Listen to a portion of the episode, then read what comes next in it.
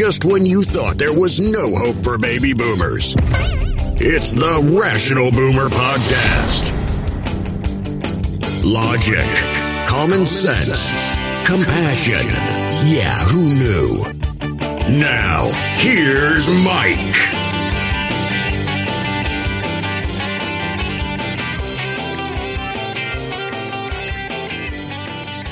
We are back on the Rational Boomer podcast. It is Wednesday. Hopefully, your day is going well. We're midweek, hump day, as they say, and plenty of activity happening out there. Every day, it seems like something comes up that is the lead story, and we need to talk about it. You know that Donald Trump's people want the DOJ to get a special master to look into this affidavit and this whole search for all these documents in Donald Trump's home in Mar a Lago. Well, the DOJ last night responded to that request, and we'll talk about that in just a little bit, so just stick with me here. I'm guessing there's a lot of people out there that thought, well, he's not doing a show today, or maybe he'll have a pre recorded show. I mean, more pre recorded than this one is. Uh, but that's not the case. I know a lot of people came to me about the surgery I had yesterday.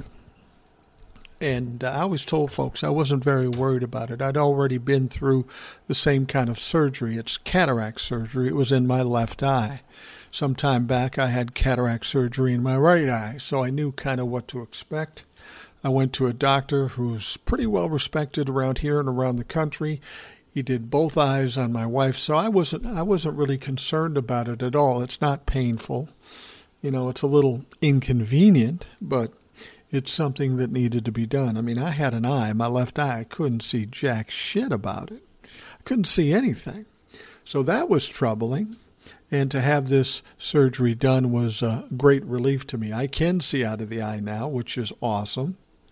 It's still a little blurry in spots, but it'll be fine.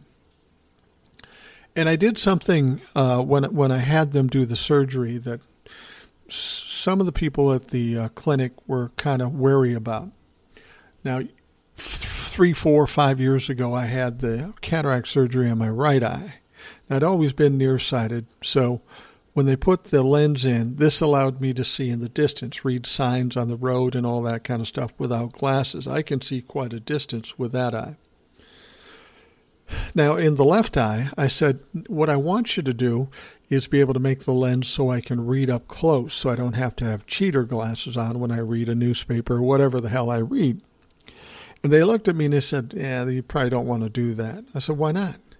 She said, Well, that's kind of a monofocal thing, whatever that means. And most people can't adjust to that. You know, like 10 or 15% of the people can't, but most people can't. And I said, I'm not worried about that because when I had the first lens put in, it allowed me to see in the distance. My left eye, I couldn't see in the distance because that was my normal sight, but I could read up close. So for four or five years, I've had this monofocal thing going on. I could see in a distance in one eye, see up close in the left eye. So I'm not worried about it. I've already adjusted to it. Just do what I tell you. So they did. And that should be good. The the surgery, no big deal. Uh, well, I mean, it's a big deal anytime somebody cuts or lasers your eye, but it was going to be quick, and it was. And it was pretty much like I expected. It's weird if you've never had laser surgery or cataract surgery. Uh, there's a lot of prep for it and drops and shit like that you got to take. But once you get in there, here's what they do: they put you in there, they check you out, check your blood pressure, uh, check your glucose, all that shit. And they put you in this chair, and then the chair leans way back. They put the IV in, which is the uh, sedative, the anesthesia, if you will. And I'm sitting there with the anesthesia, and I'm going, this shit's not working. Just not working. I don't want this guy cutting out my eye when the anesthesia is not working. And then all of a sudden, I felt them getting kind of rough with my left eye as far as opening it up and doing whatever they do to hold it open. And I'm going, oh shit, here we go. I'm not under yet, and they're already going for the eye. And then boom, I don't remember anything until I woke up. And then when I woke up, I was a little woozy from the anesthetic, but there was no pain, nothing like that. I'm fine. I got a lot of people saying, How'd you do with surgery? Not a problem. Everything was cool, had no difficulties at all. So here I am, doing a podcast just like we always do. Except now I can see out of both fucking eyes. So that's good. I'd be able to read up close better without the glasses, but it's still a blurry, blurry because of the uh, the surgery. But that should um, that should be better. I got to go see the doctor today, make sure everything took, and now I got to take drops for six weeks or whatever the fuck. But I'll do what I got to do so I can see out of my left eye. I'm 62. How much longer do I got to see out of that eye? Hopefully 20 years, but who the fuck knows? But while I'm alive, I'm going to be looking out of that eye, and I'm glad of it. All right. As we start the podcast, of course, we have some emails to address. We've got a few of those, so let's do that. First one comes from Gordy. Good morning, Mike. This is the last time I wrote. I was asking about the fact that nothing had been done about the documents Diaper Donnie stole. Then, bam, the next day or so, the search warrant took place. It's been entertaining to see all the bullshit coming out from the losers um, uh, now as Trump and the Republicans fuck them. My question is it seems I heard Lady G, Lindsey Graham, somehow got out of honoring the subpoena in Georgia. How the fuck did that happen? What can we expect now from this spineless piece of shit? Will he be forced to talk? I really enjoyed your show the other day with Peter Quarry. I love the info and your conversation with him. Thanks as always, Gordy. Then he says, Mike, a late P.S. Can't the leader of the Senate start investigating to kick Lady G out of the Senate for encouraging riots in the streets if his orange piece of shit Trump gets indicted? When are the Democrats going to start being stronger with not putting up with dicks like this? Gordy. Well, I think they're already getting stronger. They're feeling stronger. Everything is looking better for the midterms. And I think, in terms of them getting strong and doing some things, I think it will be after the midterms. If they can expand the majorities in the House and the Senate, they'll be able to do pretty much fucking anything. So they're going to play it cool uh, uh, to a certain extent, not ruffle too many feathers, other than exposing the uh, treasonists and the criminals uh, till after the midterms. But after the midterms, it could be a free for all. I mean, Joe Biden at that point's got to decide whether he's going to run again in 2024. Um, and of course, if if the Democrats get the a bigger majority in the Senate and the House, like I say, they'll be able to do virtually anything. Now, regarding Lindsey Graham, Lady G, yeah, he got the opportunity to delay the testimony in front of Fani Willis and the uh, grand jury in Fulton County, Georgia, but he, he didn't get out of it. He, he'll delay it a little bit, but he's going to have to testify. Now, how he testifies is going to be interesting. We know that uh, Rudy Giuliani testified, and just prior to testifying, they said he was a target. The reason they tell you just before you testify, because that might have some bearing on how you decide to answer. You might plead the fifth, or maybe you think it better not to plead the fifth. I mean, if he thinks he has an explanation as to why he did what he did, and he thinks he can get out of it, he may want to do that.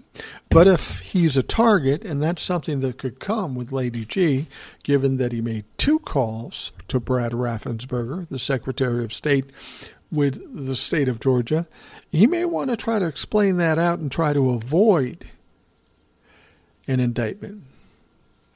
But we'll see. Uh, if you think that uh, Lindsey Graham beat it and isn't going to have to testify, that's not true. He will have to testify. There's no fucking question about that. And he's in some deep trouble. As far as the Senate being able to kick him out, again, I don't see anybody doing anything dramatic till after the midterms. Can he be kicked out? Yeah, anybody in the Senate or the House can be expelled, but they have to be pretty egregious reasons. I think the first expulsions you're going to see are those people that maybe participated in the insurrection. Now, Lindsey could have been one of those folks. Who knows? Who knows what's going to come up in the January 6 hearings? here's what we know about the January 6 hearings coming up in September, like starting tomorrow. I don't know when the hearings are, but tomorrow is September. They're going to look at who financed this whole thing. How did that come about? We know that Ginni Thomas was involved in financing it because we saw a text that said, Hey, send me a Venmo and I'll get you monies for the buses coming up. So we know that happened. I'd be surprised if Lindsey Graham was involved in the financing of it. Actually, I'd be surprised if he put him in a situation where he could be tied to the insurrection. He supported it, he helped incite the crowd, but I don't know that he was involved in it. Uh, Lindsey's got big enough problems in Georgia. I don't know if he can get out from underneath that. So, whatever it takes to get um, Lindsey out, once he gets indicted, he'll probably be booted out of the Senate. All right, next one up comes from Eddie. He says, "Hey Mike, while listening to today's podcast where you were discussing the the logistics of putting Trump in jail, it occurred to me how to achieve that. Why not put him in the lone jail cell that is in the basement of the Capitol? There would be no need for Secret Service agents as the building is already protected." Eddie. Well, he'd still need the Secret Service agents. And I know what you're talking about, Eddie. In the basement of the Capitol, there is a jail cell that hasn't been used for a hundred plus years. Uh, but we've talked about that. You know, those people not complying with subpoenas, sending the sergeant of arms out, taking him and put him in the jail cell in the basement of the Capitol. That is perfectly legal and feasible, not likely to be done because, as I say, it hasn't been done for a hundred years. Um, that's a good point. You could put Donald Trump in there, but you have to understand that isn't uh, an official place where the DOJ would put a prisoner. That is for Congress. Now, Congress can send the sergeant of arms out, arrest whoever, and then put them in that cell. I don't know that the DOJ has any authority to do that. It's a good fix. It's not a bad idea. I just don't know if it's possible. But who knows? I just I don't think they're going to put Donald Trump in jail for the logistic reasons as you mentioned. I think they're going to put him on house arrest. The unfortunate thing for Donald Trump, he'll be a lot broker, a lot less powerful, and a lot of his uh, a lot of his properties are going to be taken away. So the house arrest he's in might be a little smaller house than he's fucking used to because that's all he'll be able to afford. All right, the last email. Hi, Mike. Rebecca here. Just a quick note to let you know how much I'm enjoying the podcast and TikToks. Peter was great, and I always enjoy Ed and the listener guest. Thank you for all your hard work. Much appreciated. Take care. Carry on. Again, Rebecca. You know, I'm, I'm, I'm rather surprised that as many people liked Peter. It's not that Peter's not a likable guy. He's a very likable guy, very knowledgeable guy. He has some great insights, but it was such a so off base for having somebody like that on the Rational Boomer podcast. I'll be honest with you, when I first went on with him, I go, God, I don't want to fucking do this. And I said, but I said I'd do it, so I'm going to do it. And if it takes a shit, I just won't run the show. But the moment I started talking to them, he immediately engaged me. I was interested. And I thought, well, let's just have the conversation, see where it goes. And I have to say, I like the guy. I like the guy. I would have him on the show again. And uh, I think he had a lot of good information and some insights. I think he and I were on the same page in certain areas, even though I'm not a psychologist. Uh, I do use psychology on myself a lot. So I, I kind of relate to that. But anyway, I appreciate the fact that you enjoyed Peter. And I'm glad you love Ed too. When I first brought Ed on, I'm not sure how people were going to respond to that either because all of a sudden it's another person on the show. And uh, Ed is somebody I've known for years and years and years. I have a lot of respect for his ability on the radio. If I didn't, he wouldn't be on the show.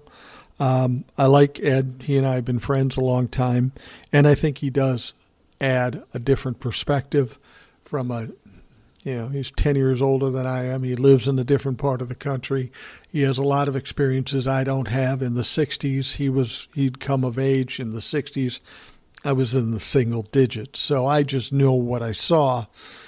but yeah, I, I love it when Ed's on. It makes the show so much easier to do. And uh, he has a lot of good insights, and you'll continue to hear more out of him as time goes on. I suspect I'll be talking to him in the next couple of days. So Ed will be back on the show sometime soon.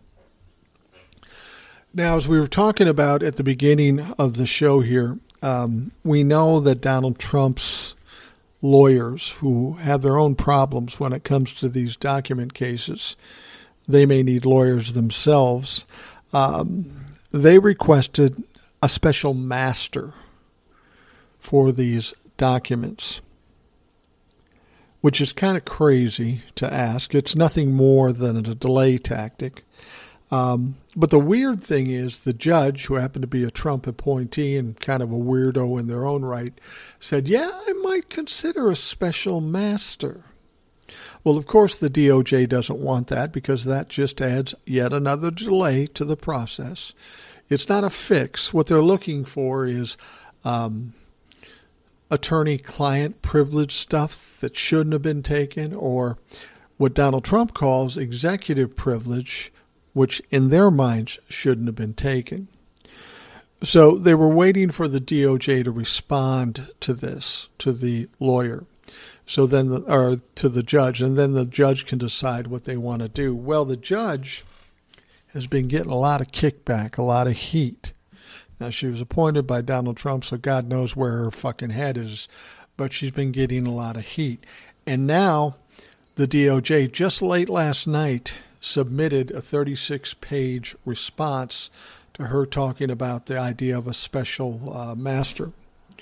And uh, from what it sounds like, they, they they did a great job explaining it, and it's going to be tough for her to appoint this special master prosecutors obtained a search warrant for former President Donald Trump's Mar a Lago estate after receiving evidence that there was likely an effort to conceal classified documents there in defiance of a grand jury subpoena. A new Justice Department court filing released just last night. The 36 page filing was the department's most detailed account yet of its evidence of obstruction of justice, raising concerns that Trump and his attorneys sought to mislead investigators about the sincerity and thoroughness of their effort to identify and return highly sensitive records to the government.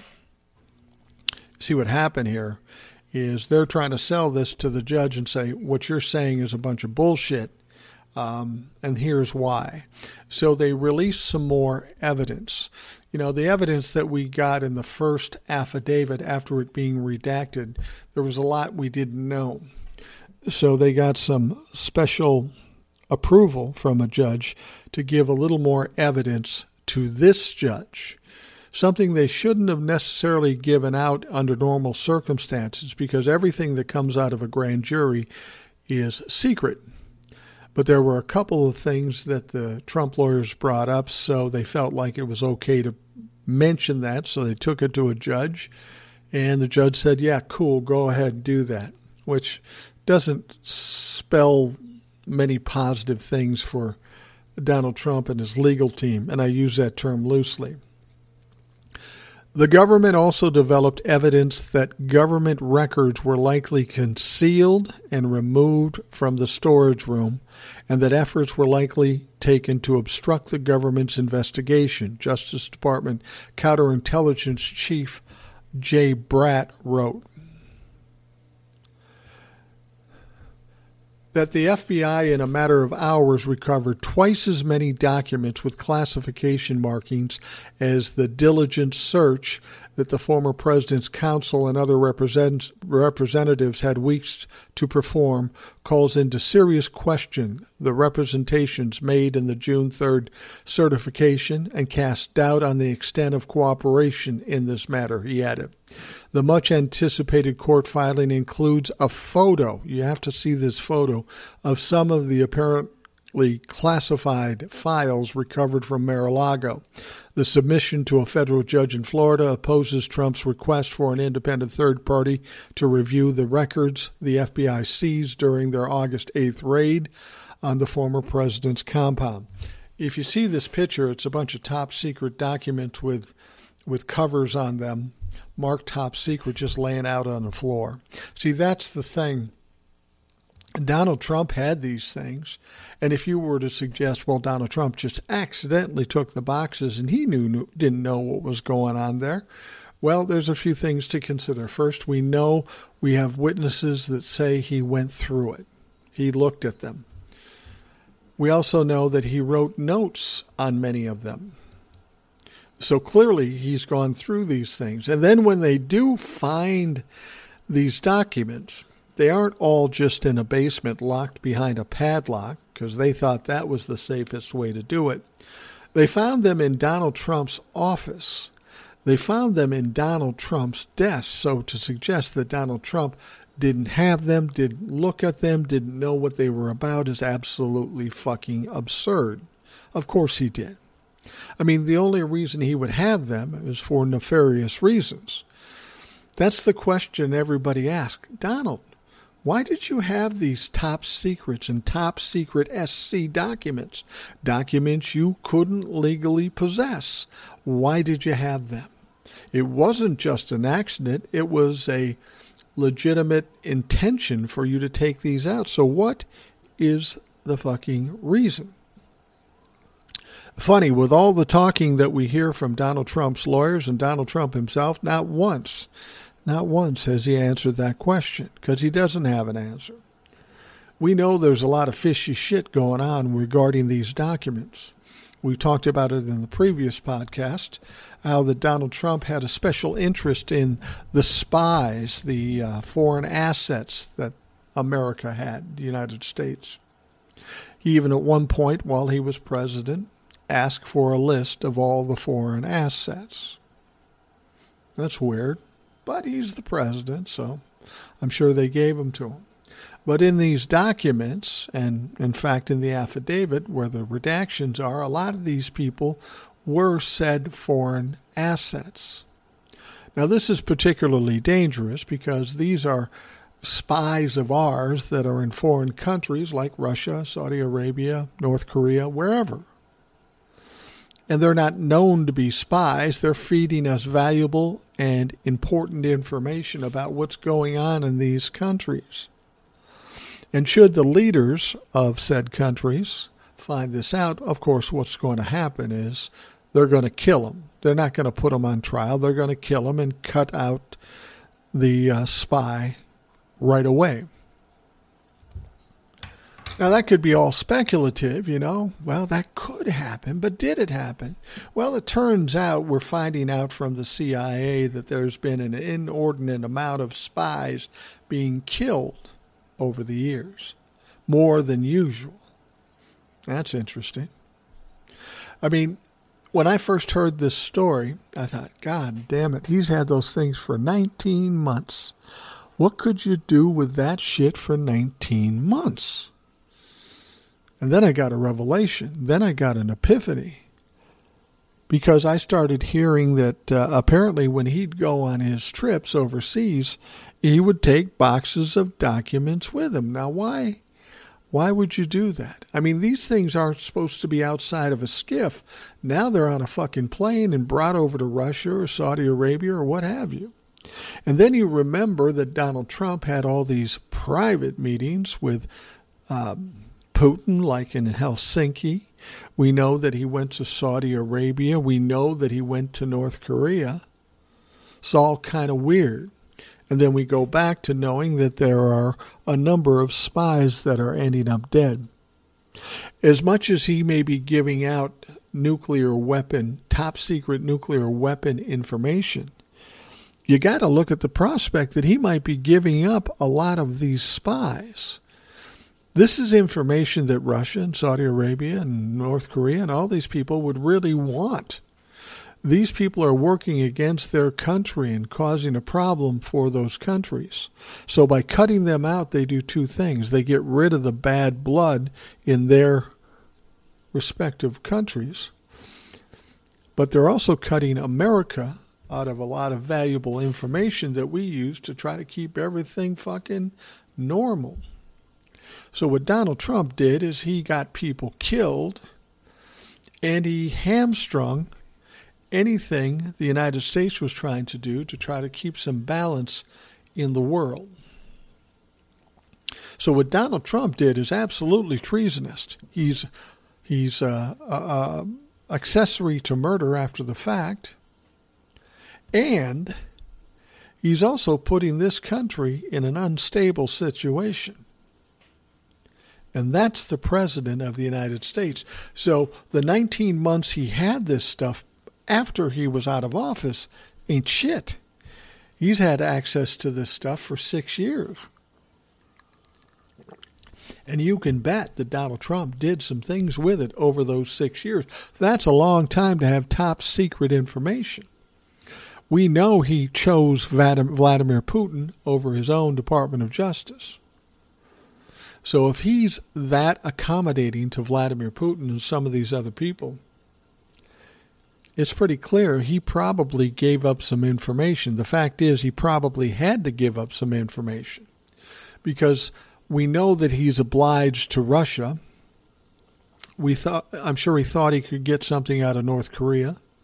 Saudi Arabia seems to be his new sugar daddy.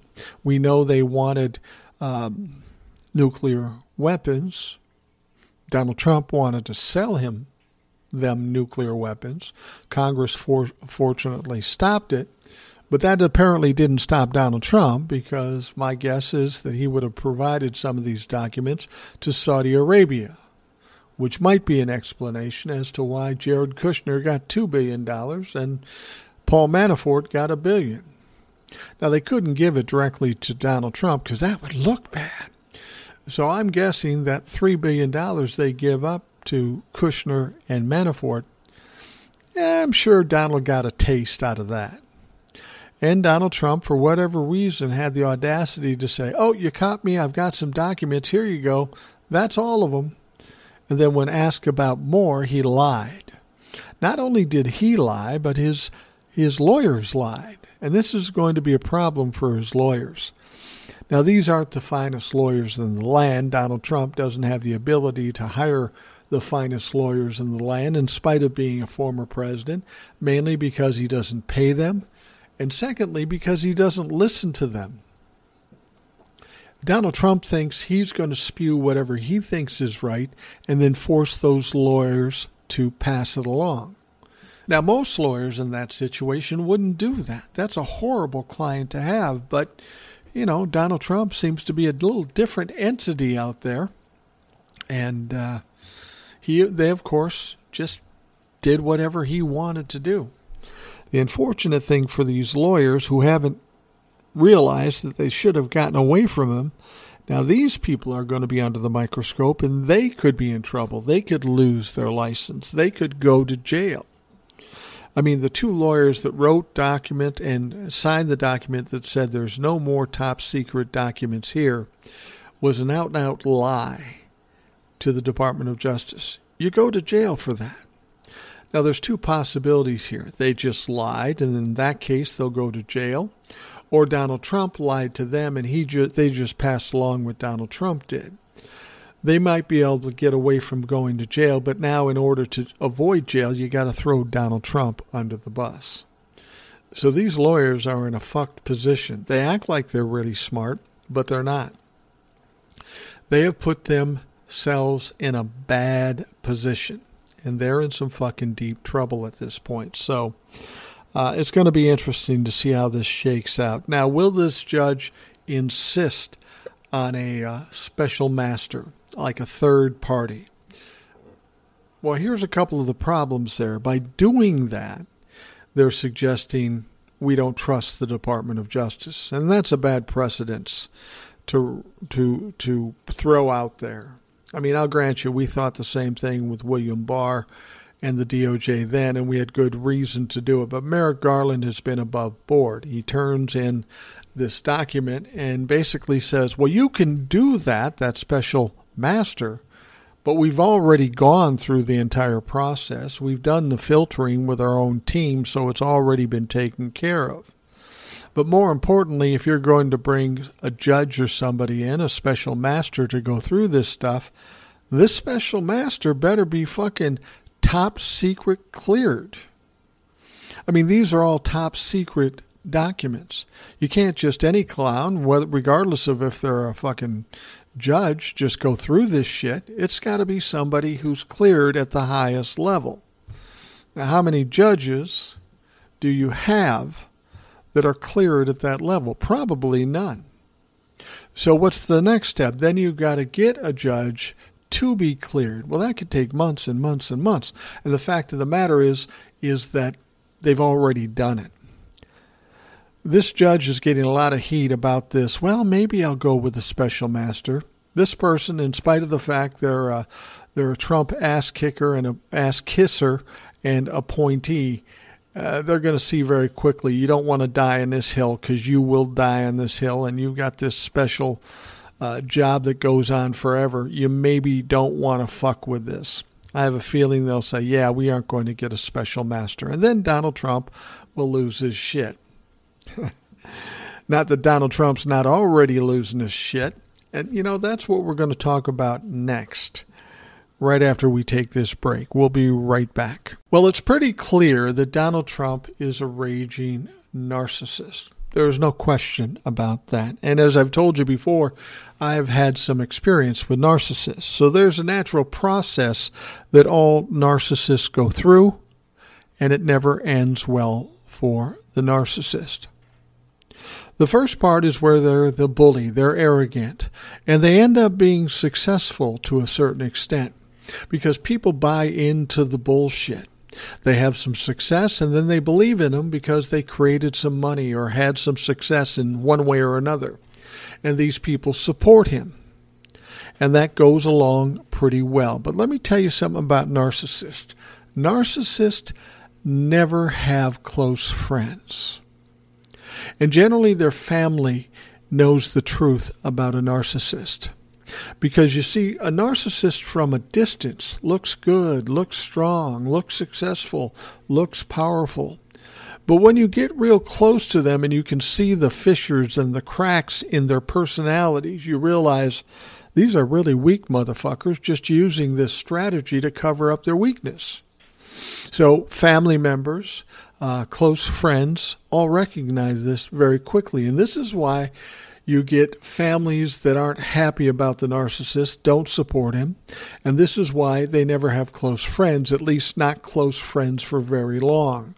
They might be a close friend for a period of time, but then they go away. The next step for narcissists, because people start realizing the bullshit here, um, they start running into a little bit more trouble. It's not as easy for them anymore. They can't just blow by everybody and bullshit everybody. People are starting to see what's true, and some people are calling them out. So the next step, the narcissist ends up in kind of a spiral. They're still maintaining what they've got going, but uh, it's becoming under question. And this is causing them to have to juggle all the good people and all the people that are now questioning them. And for a time, they can keep it going. But there always comes that point when there's too much to juggle. They physically and emotionally can't continue to juggle. The worst thing that can happen to a narcissist if somebody talks badly about them. They always lash out and do something worse because they can't imagine anybody speaking badly about the most perfect person in the world, which happens to be them. I mean, that's their game. They know they're weak, they know they're not very bright, but they have this cover. And when people start to recognize that this cover is simply a cover, that's where the problems come. So they're in a spiral, and Donald Trump's been in a spiral for a long time. But then, inevitably, always, there is the crash. Because there comes a point where they can't juggle anymore. Every possible way they know how to get out of trouble has been taken away from them. The man behind the curtain, the Wizard of Oz, if you will, has been finally exposed. And more people know that this guy is a fraud than people who think he's still a hero. And that's what's been happening with Donald Trump. He, of course, has his base that thinks he's Jesus incarnate. But the vast majority of the people don't know that. Now, no, not all Republicans thought he was the greatest guy in the world. They just said, well, he's a Republican, so I'm going to side with him. There's a smaller percentage of people that will believe him no matter what. They'll double down, they'll do anything. But there's a problem now. With the revelation of him having these top secret documents and maybe doing treasonous things, it's becoming much harder for Republicans to back that. They know this is not going to go well for Donald Trump, so politicians do what politicians do. They ride this horse for as long as they can, and when shit goes south, they usually back off. And we're seeing a lot more Republicans backing off. Unfortunate thing for those Republicans is too fucking late. They should have backed off two years ago when shit started to happen. But they saw Donald Trump as a cash cow and somebody that would get them votes, so they wrote it. They didn't care if he was wrong. They didn't care if he was a bad guy. All they saw is, I'm getting votes and I'm getting money, so I'll ride this horse as long as I can go.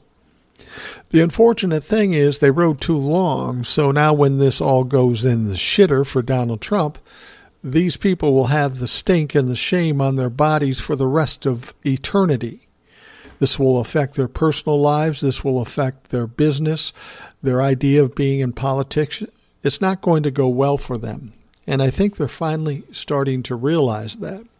And we can see where Donald Trump is and how how it's impacting him. We can see him approaching his final crash.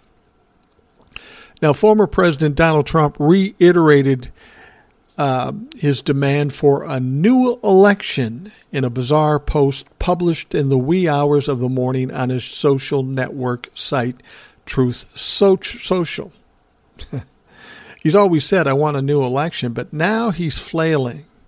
You can tell he's in trouble because he's just throwing out crazy shit. And he's saying there should be a whole new election or just make me president. What was going on? It was election fraud and all this stuff. Even though we know that's not true, there's never been any evidence. He's never been able to prove anything. Now he's just flailing because he's in a corner. He's a narcissist and he has no way out. Nobody's there to bail him out, and none of his tricks are working anymore. The presidential election was badly and irreparably tainted by the FBI's fake description of the laptop from hell to Facebook and the lamestream media, and for many other reasons as well, Trump posted at 1:46 a.m. on Tuesday morning. That fucking sentence doesn't even make sense.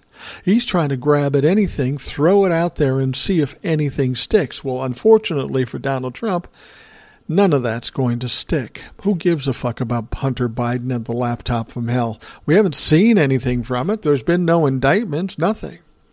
And as far as the election, well, he had 60 chances with judges to prove it was fake. And he failed every fucking time. So that's not working. He goes on to say, declare the rightful winner or hold a new election. That's what he said. Now our country, which is failing badly, knows the score and will never accept criminal election interference. The FBI just fired its special agent in charge of this outrageous and very illegal assault on the Constitution of the United States of America, he added. Trump had previously called his for his reinstatement as president on Monday. So now it comes out conclusively that the FBI buried the Hunter Biden laptop story before the election, knowing that if they didn't, Trump would have easily won the 2020 presidential election. This is massive fraud and election interference at a level never seen before in our country. Remedy?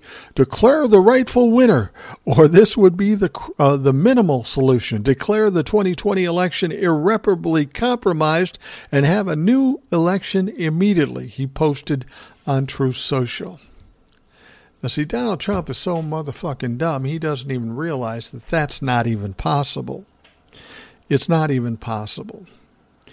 And he doesn't even understand why he lost the election. There are any number of reasons why he lost the election. But the biggest one is that he fucked up on COVID. He did nothing about COVID. He said it was a hoax. He said it would just go away. It was not a big deal. But in the end, it killed 90 or killed a million people. And we had to shut down the country, and it was horrific. Now, had he done something like any other president would in that situation, we wouldn't have gone through all of that. He was perceived as handling that badly. And I'm willing to bet, had there not been a pandemic, or had he handled the pandemic properly, he might well have won the 2020 election. It had nothing to do with election fraud. It had to do with exactly what I've said about Donald Trump for years. Let that motherfucker talk. Let him do things, because he will always fuck it up for himself. Another example of that is these top secret documents. His place gets raided. It probably would have flew under the radar, at least for a while. But of course, Donald Trump has to step up and says, they're raiding my house because of this, because of that.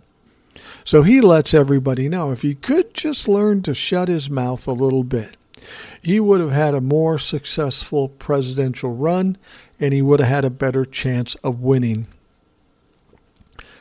in 2020. Now, he's also now currently screwing it up for the Republicans because the Republicans want to make it about all kinds of different things, but of course Donald Trump won't shut up and won't stop getting in trouble. So now the 2022 uh, election is a referendum on Donald Trump. Well, the 2020 election on Donald Trump was a referendum on Donald Trump, and he lost by 7 million votes. So this is not a wise idea. Donald Trump is not only fucking himself over, but he's fucking over the Republicans. The laptop from hell refers to, of course, the laptop belonging to Joe Biden's son, Hunter Biden, that revealed his controversial business dealings with China and Ukraine. The contents of the laptop were first reported by the New York Post ahead of the 2020 election. Amid fears the story was Russian misinformation, social media platforms like Facebook and Twitter cracked down on sharing the story. And that's feasible we know that Russia meddled in the 2020 election as well as the 2016 election in any number of ways. Now, that said, everything I've read would suggest Hunter Biden is a stupid piece of shit, a crackhead at the time. I don't know where he's at now. But still, Hunter Biden is not an elected official. He was not president of the United States. I mean, let's be perfectly honest. If Donald Trump is suggesting that that uh, um, Hunter Biden's information, if it came out before the 2020 election, might have changed the outcome of the election. Okay. Well, what if we brought out that uh, that lawsuit against Donald Trump, where he was a, a, a co-defendant with Jeffrey Epstein? And the lawsuit was about him raping a 13 year old girl. I got to be honest with you, I don't give a fuck about Hunter Biden's uh, laptop, but I do care about the prospect of raping underage girls. But of course, that was buried by Donald Trump. It was out there, then it was gone, then it was out there again. We know Donald Trump's propensity for tampering with witnesses. And when I say tampering, I mean making threats of their lives. You know, something like that had to be going on in 2016 when this lawsuit first came about. Why would she disappear all of a sudden? And then she crops back up and then she goes away. Donald Trump is known for for tampering with witnesses, and no doubt that's what happened in that situation. And frankly, if you want to talk about scandals that would have come out before the, the, the election in 2020, I'd be happy to put Hunter Biden's laptop up against raping an underage girl any fucking day. Facebook co founder Mark Zuckerberg told podcaster Joe Rogan last week that the FBI alerted Facebook in 2020 to be on the lookout for Russian misinformation ahead of the election, shortly before the New York Post published its story about Hunter Biden. The FBI said alerting Facebook about the threat of Russian election meddling is standard operation and procedure. The FBI routinely, routinely notifies U.S. private sector entities, including social media providers, of potential threat information so that they can decide how to better defend against threats, said the agency in a Friday statement. Here's what you got to remember that FBI and that DOJ that informed Facebook and Mark Zuckerberg, that was prior to 2020's election. So that means that was Donald Trump's FBI, Donald Trump's DOJ. Facebook also pointed out in a statement that it's not new information. As we've said, nothing about the Hunter Biden laptop story is new. Below is what Mark uh, told Senator Ron Johnson October 2020 and what Mark told Joe Rogan this week. The FBI shared general warnings about foreign interference, nothing specific about Hunter Biden's uh, was tweeted that was tweeted on Meta on Friday. Hunter Biden may be indicted. He may even go to jail. I don't fucking care. He has nothing to do with this country. But whatever is on Hunter Biden's laptop, I guarantee is not as bad as the prospect of our president stealing top secret documents and giving them to adversarial countries. I'll put that up against it any old fucking day. It's all about distraction for Donald Trump, diversion. Oh, I did something bad, but this is worse. Yeah, that's not going to work anymore, Donnie. What you've done is the absolute worst thing that anyone, including a president, could do to this country. You were behind mounting a coup against our government. And then you stole top secret documents, gave them away, and provided information for six years to adversarial countries, countries that would pay millions and millions and tens of millions of dollars for that information, and then use it against the United States. I don't know what Hunter Biden did. Maybe he did crack. Maybe he got a special deal because his dad was vice president. Okay, that sucks, and maybe he is uh, culpable for that. But it ain't shit compared to what you've done to this country, Donald Trump, and you need to pay for that. Now, former President Donald Trump complained on his Truth Social website that after the New York posted a harsh editorial online on Tuesday evening, said Attorney General Merrick Garland's raid on Mar-a-Lago has ex-President Donald Trump back in the news. That's a problem for Republicans who need to move beyond him, argued the tabloid. Here's the kicker. New York Post is owned by Rupert Murdoch, who also owns Fox News. So his own people are saying, fuck it, Donnie, we're done with you. The editorial said the current dynamic should make for a Republican landslide in the 2022 midterm elections. But if the focus is on Trump instead, enraged Democrats will unite, pause their intersign warning, warring, while um, independents will abstain or vote against the GOP. The New York Post wrote. In the tabloid's view, most Republicans would rather the ex president go away. See what I'm saying? As I've said before, people are stepping away from them. They don't want to be part of that shit show. Those GOPers know Trump's already an albatross. His stolen election derangement in the late 2020 is why Dems control the Senate now, and his endorsement in this year's primaries have helped saddle Republicans with enough weak Senate candidates this year that retaking the chamber seems increasingly out of reach. Plus, for all the tens of millions of tr- uh, Trump's uh, has raised since leaving the White House, he hasn't spent any of it or even helped the candidates he's endorsed. We talked about that before. He's got a war chest of $120 million. If he's a true Republican And given that we know the Republicans are running short of money, you would think Donald Trump, as the leader of the Republican Party, would be doling out some of that money to help his people win. But again, he doesn't give a fuck about anybody but himself. He's not going to give that money away. It's not even going to go into a campaign because Donald Trump is not going to run for fucking president. It's going to go in Donald Trump's pocket. And for all those people that sent him money, if they're having trouble buying toothpaste now, which they probably don't have a need for, but if they do, they fucking deserve it. Sending this clown money over and over again is going to prove folly in the end, and they're going to be embarrassed by it. The editorial noted Democrats think they may even hold control of the House of Representatives, and I agree wholeheartedly. You can't give me one good reason why the Republicans should win the House. Since 2020, what have they done to gain votes? Nothing. Anything that's been done positive in this country by the Democrats, Republicans in mass have voted against. They aren't responsible for anything good that's happened in this country since, well, fuck, since Donald Trump took office. The next 10 weeks will be decisive. Democrats and the media will want to keep it all about Trump. He's great for ratings and clicks, and they don't want to review Biden's horrific record anyway. Well, see, this this is typical you would expect from the New York Post. Fact is, Biden's record isn't horrific.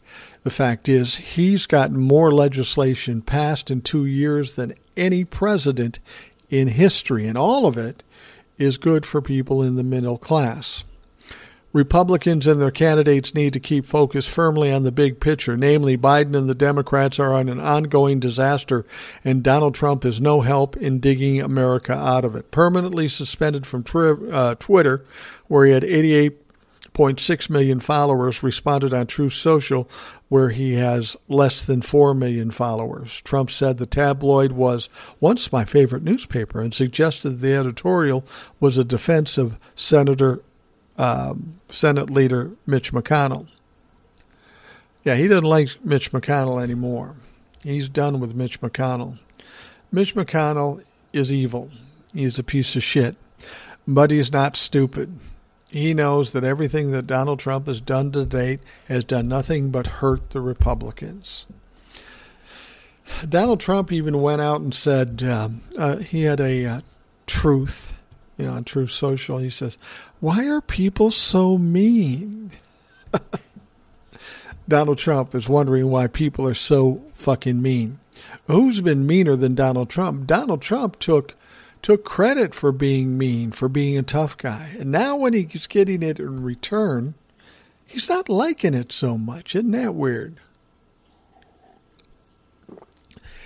ABC News reporter John Karl wrote in his post Donald Trump administration book that on January 20th, as Trump was flying from the White House for the final time, he spoke to the head of the Republican Party and threatened to start his own party at the time, RNC, Ronna Romney McDaniel. She, she she's done away with the Romney part of it, and I'm sure Mitt had something to do with it. But he's she's Mitt's niece.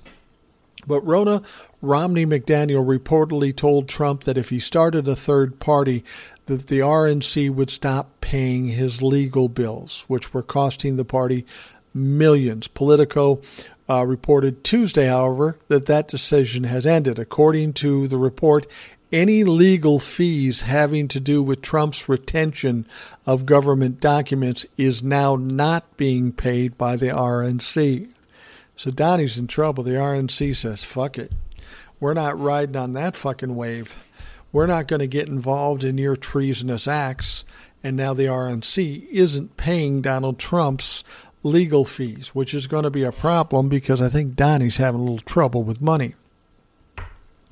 The report explained that Trump hired Chris Kise, a former Florida Solicitor General, to represent him in an FBI search case. It was announced on Tuesday. Thus far, Trump has suffered with legal teams that are moving quickly to appear on television but not in filing legal defense for their client. So this Chris Kise guy is a better lawyer, but we'll see how long he will last because, as I've said, Donald Trump is a horrible client and he doesn't fucking pay his bills. Christina Bobb may be under her own legal problems after signing court documents saying that Trump had already turned over the documents.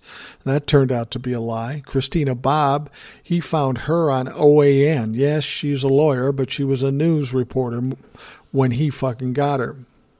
Thus far, the legal team has argued that Trump isn't bound by the laws about handling classified materials or stealing government documents. Sources close to Trump revealed that on multiple occasions he shouted, They're mine!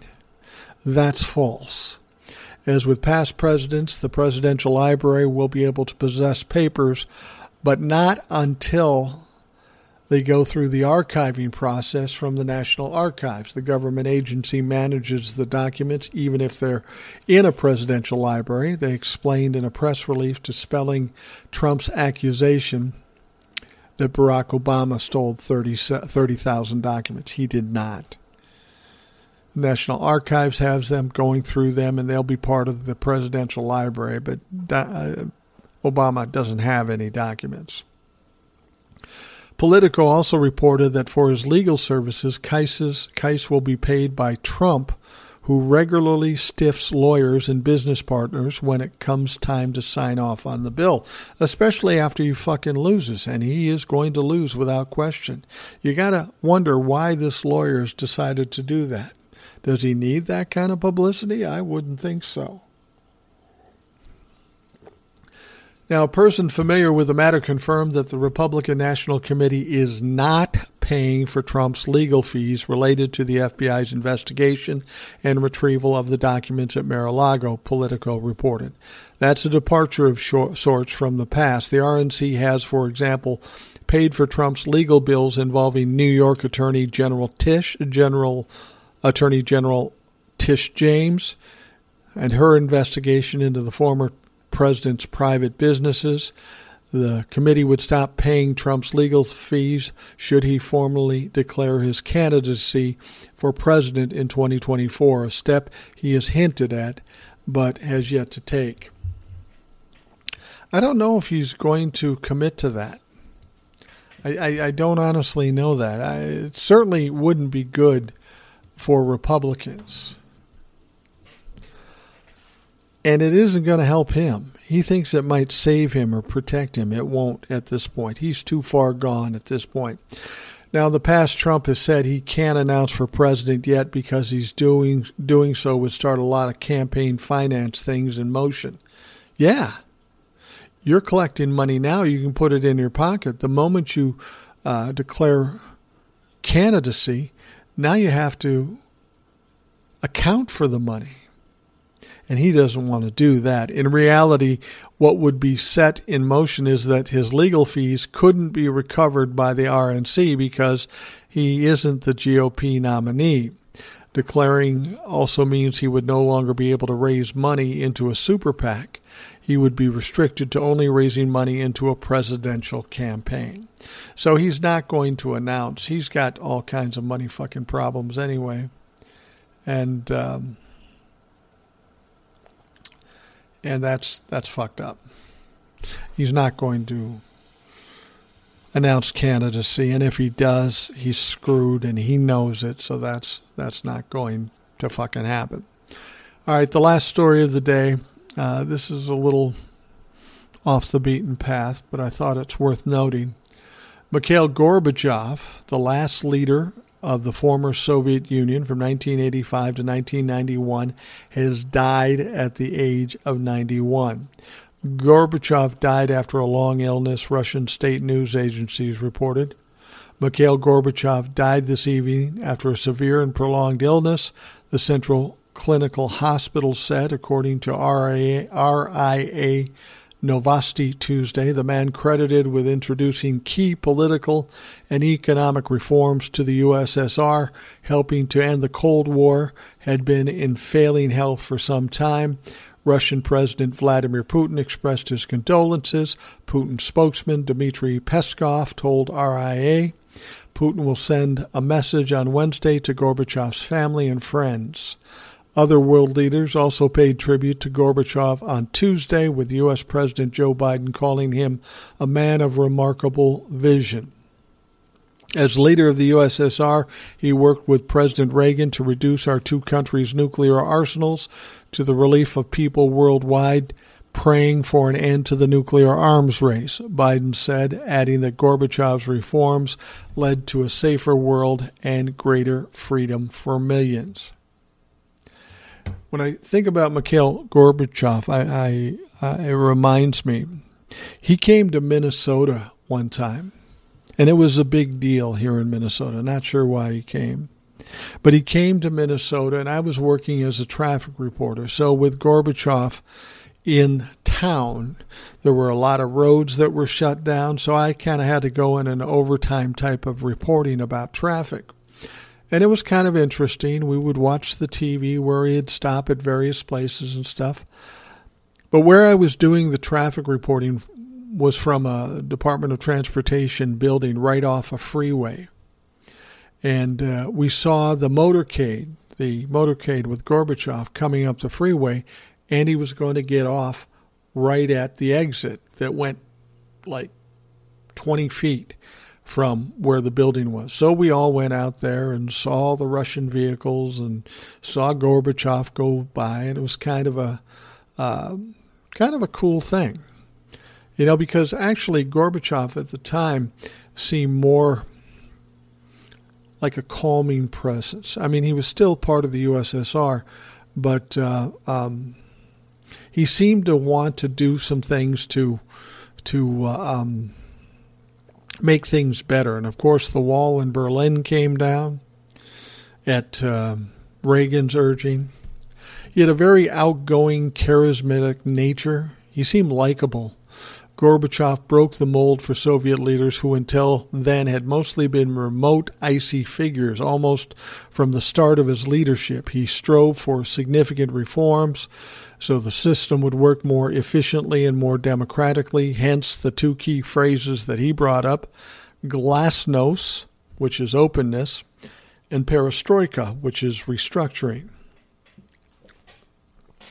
I began these reforms, and my guiding stars were freedom and democracy without bloodshed.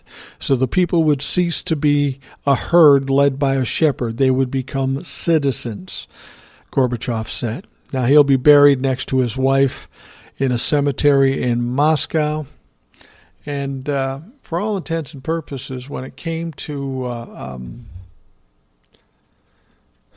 came to Russian leaders, he was probably the best of them. Now, of course, he'd been sick for a long time and he was dying, but it's reported uh, him saying that Putin was destroying everything he did in power which is true. As much as he wasn't an icy remote figure, Putin certainly is. Putin is a war criminal. Gorbachev was not. Putin has killed many people. And of course, the state of Russia at this point is such that uh, Mikhail Gorbachev wasn't proud of what's going on. First, they lost the USSR and it became Russia. and now we have Putin trying to bring the USSR back together, but it's not going to work. He's not even doing well in Ukraine. So we lost Mikhail Gorbachev. Uh, you know, I'm not so upset because you know he's a Russian leader, but of Russian leaders, he was probably the best of them, and he's gone now. And we still have to deal with Vladimir Putin and the bullshit he's doing in Ukraine. Hopefully, we can get some end to that fucking tragic situation sometime soon. All right. We're going to wrap things up for the Rational Boomer podcast. I want to thank you for taking the time you have to spend with us. I appreciate you taking time out of your day just to listen to me. That is amazing to me, and I do appreciate it. I hope you have a great day, and we'll talk to you again tomorrow. Thanks for listening to the Rational Boomer podcast. Don't forget to subscribe so you don't miss an episode. We'll see you next time.